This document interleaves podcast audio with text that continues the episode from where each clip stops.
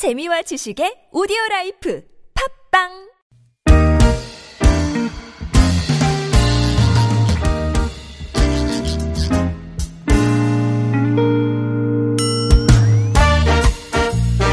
서울 속으로 2부 시작해 보겠습니다. 화요일입니다.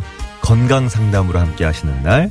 아, 연세대학교 의대 가정의학과 이덕철 교수님과 오늘도 함께 하시죠. 어서 오십시오, 교수님. 네, 안녕하세요. 안녕하세요. 어, 교수님도 오늘 스승의 날이라서 뭐 네. 아, 침에 뭐, 뭐 행사 같은 거 혹시 있으셨습니까? 어, 뭐 요즘은 자꾸 간편해져서 행사는 없고 아침에 일어났을 때 이렇게 문자가 이렇게 딱 왔을 그래요. 때 상당히 반갑죠. 예, 예. 네. 고마워하는 제자들이 진짜 교수님 상당히 많으시겠네요. 예, 오랫동안 또 학계에 계셨고, 예, 예, 의료 현장 일선에서 네. 또, 어, 항상 계시다 보니까. 구글 플레이나 애플 앱스토어 이용하시면 예, TBS 애플리케이션 내려받으실 수 있는데요. 어, 실시간 무료 메시지 보내실 수 있습니다. 그리고 앱 이용하시던 분들 그 저희가 이제 각 프로그램 진행자들마다 소개할 때 좀 곤란한 적이 어 이- 예상치 못하게 곤란한 적이 좀 있었던 게 아이디가 이제 너무 길거나 복잡하면 그죠? 아, 이게 맞나? 맞게 읽고 있는 건가? 이렇게 전달하기 좀 어려운 게 있었는데 얼마 전부터 이제 닉네임을 다실 수가 있게 됐습니다. 예. 별명을 앱으로도 다실 수가 있어서 좀 편리하게 예. 소개 받으실 수도 있습니다. 그러니까 앞으로 더 많이 어, 앱으로도 참여해 주시면 좋을 것 같아요. 점점님도 예. 어, 오늘 25도까지 올라간다고. 어, 25도 정도면 따뜻하지 않나. 어, 이 정도면 뭐 괜찮은 것 같다 하셨고, 어, 서울 속으로 들어보니까 꿀 정보가 많아서 11시만 되면 막 듣고 싶은 유혹이 생기신다고. 어, 일 열심히 해야 되는데, 어, 시간 여유 될 때마다 들어오고 있습니다. 예. 고맙습니다. 어, 그리고, 어, 저희 뭐 전통의, 예, 방법, 참여 방법이죠. 예, 문자도 샵 0951번 변함없이 열려 있습니다. 단문 50원, 장문 100원 유료 문자고요. 카카오톡은 TBS 라디오와 풀친 맺으시면 또 무료 참여하실 수 있습니다. 뭐 편리한 방법으로 오늘도 많이 들어와 주시고요. 벌써부터 저 건강 상담 1부 때부터 어, 여러분이 올려주고 계시는데 연령, 성별 기본 정보를 알려주시고 어떤 증상 겪고 계신지 좀 자세히 알려주실수록 정확한 정보 드릴 수 있다는 거 다시 한번 말씀을 드립니다. 아, 감기 얘기 안 할 수가 없습니다. 뭐 네. 지난번에도 잠깐 언급을 했었습니다만 일교차가 요즘 너무 커가지고요. 그렇죠. 그 요즘 감기가 목으로만 오더라고요. 네. 그런 경우 흔하던데요. 목 감기가 참 많죠. 음. 그래서 이렇게 뭔가 미세먼지, 알레르기, 꽃가루, 게다가 일교차도 크고 그러니까 우리 면역력이 자꾸 이렇게 좀 지치게 돼서 예. 어, 이런 경우가 많이 있는 것 같습니다.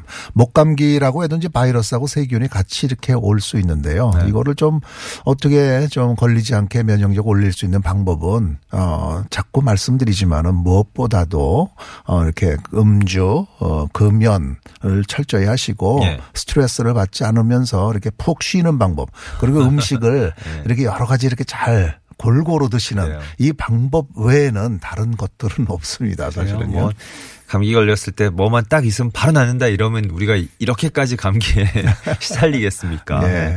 한결같이 이제 의사 선생님들이 강조하시는 게 기본 위생 수칙 지키고 스트레스 그렇죠. 받지 말고 좀 잘 먹고 푹 쉬고 이러라 그러시는데 뭐 노약자거나 조금 어린 아이 같은 경우는 비타민 D가 부족하지 않게 예. 해주는 것이 이렇게 연구 결과에 의하면 근거가 있는 점 얘기입니다. 예, 예.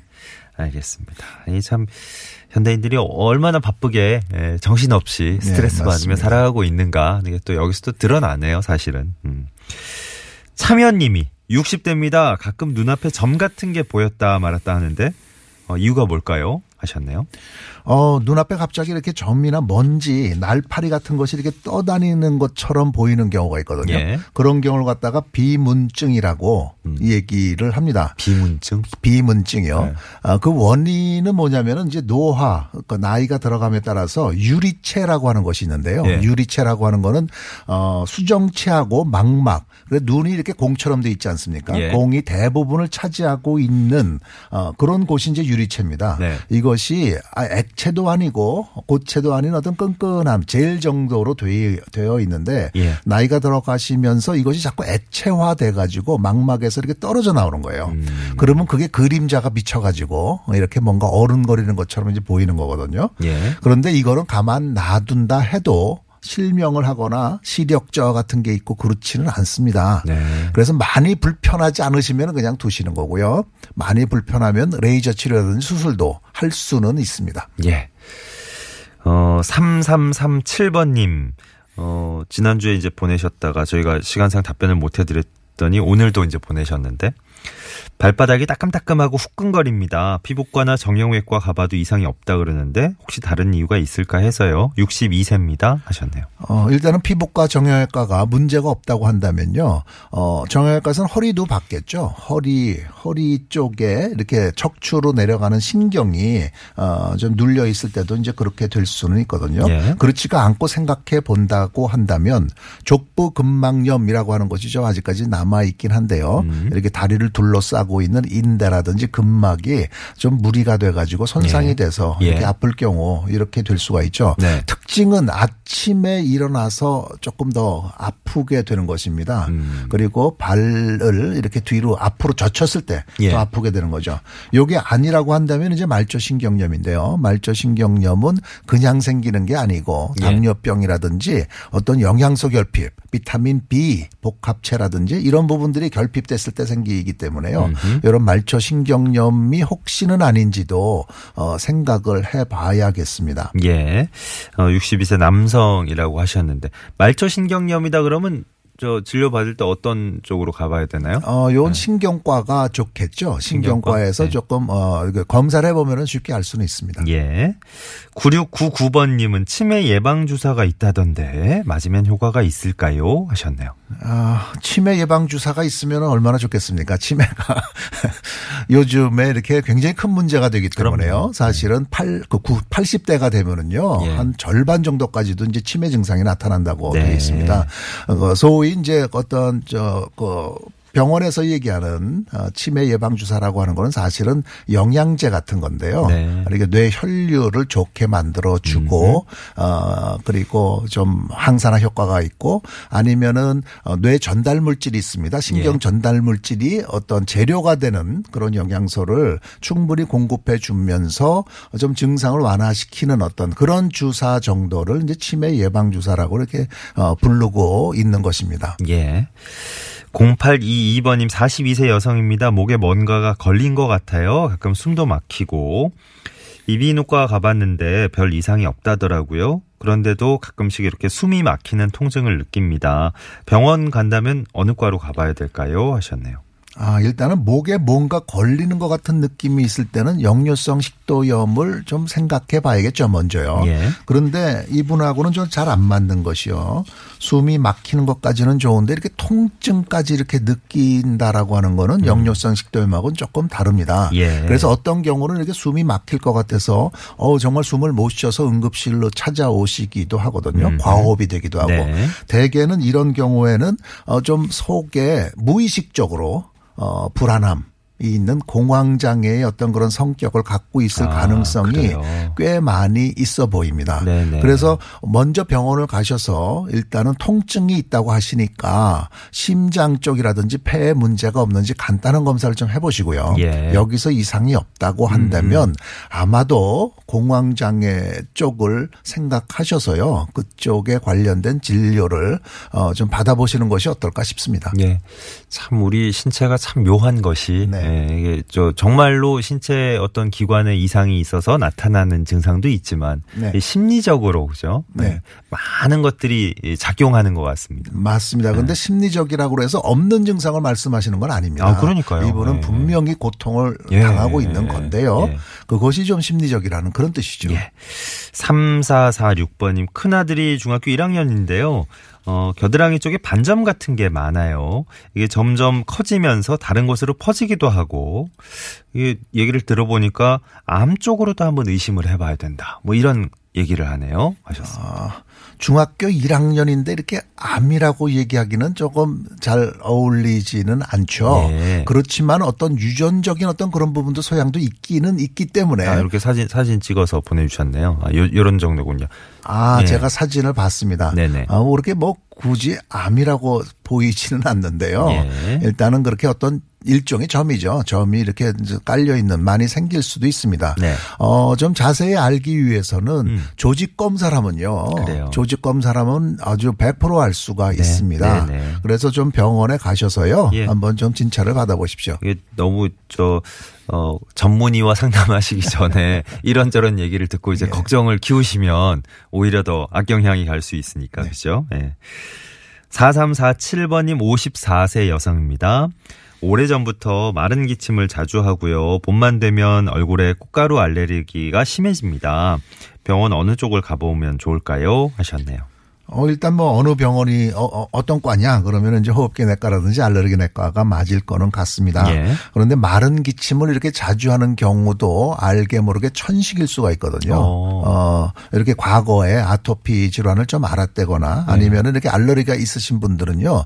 이렇게 심한 증상이 아니어도 마른 기침만 나타나도 그게 천식일 수가 있습니다. 예. 그러니까 어, 폐기능 검사라든지 좀 간단한 검사를 통해서요. 음. 그런 어, 천식 기운이 있다고 한다 면 거기에 맞춰서 흡입기를 좀 사용하시든지 그러면 좋아지실 것입니다. 예. 2357번님, 예, 지난해 11월에 혈액 검사 한번 받았는데 이때 콜레스테롤 HDL 수치는 참 좋았고요. LDL 수치가 약간 높다 이런 결과가 나왔습니다.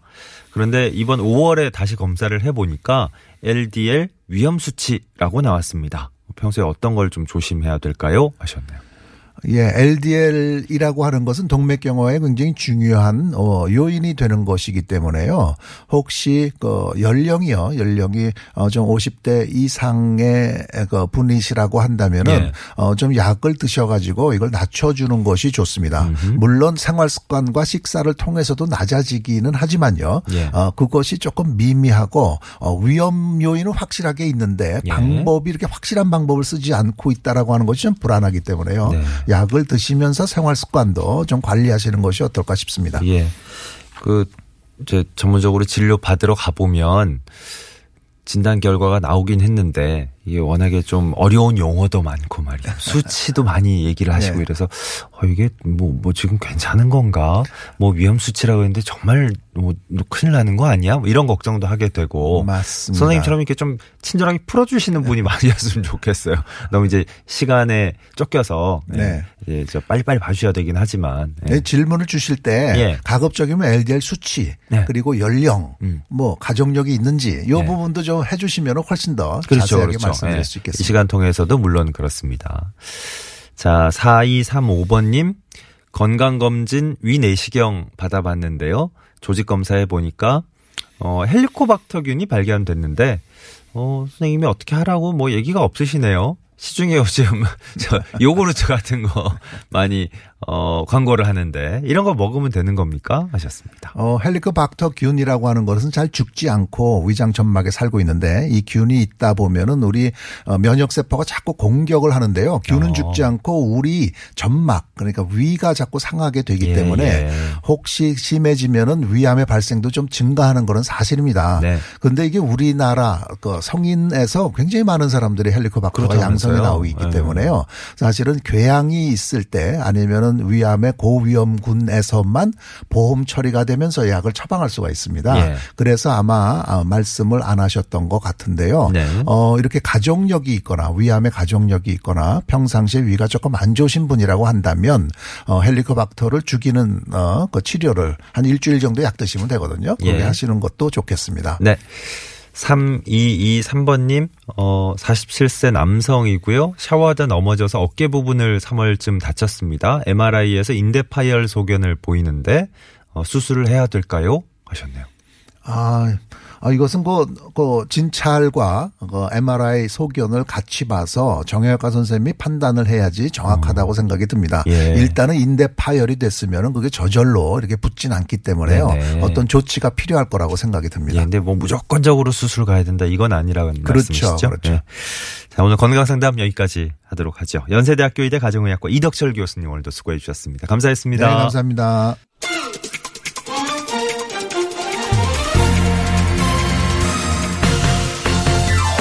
5월 15일 화요일에 전해드린 서울 속으로 이제 물러갈 시간입니다. 동방신기의 풍선 끝곡으로 흐르고 있어요. 네. 어른들은 학창 시절 생각도 많이 나실 텐데 오늘 그리운 선생님께 연락 한번 해보시는 것도 괜찮을 것 같습니다. 서울 속으로 내일 아침 11시 6분에 다시 옵니다. 고맙습니다.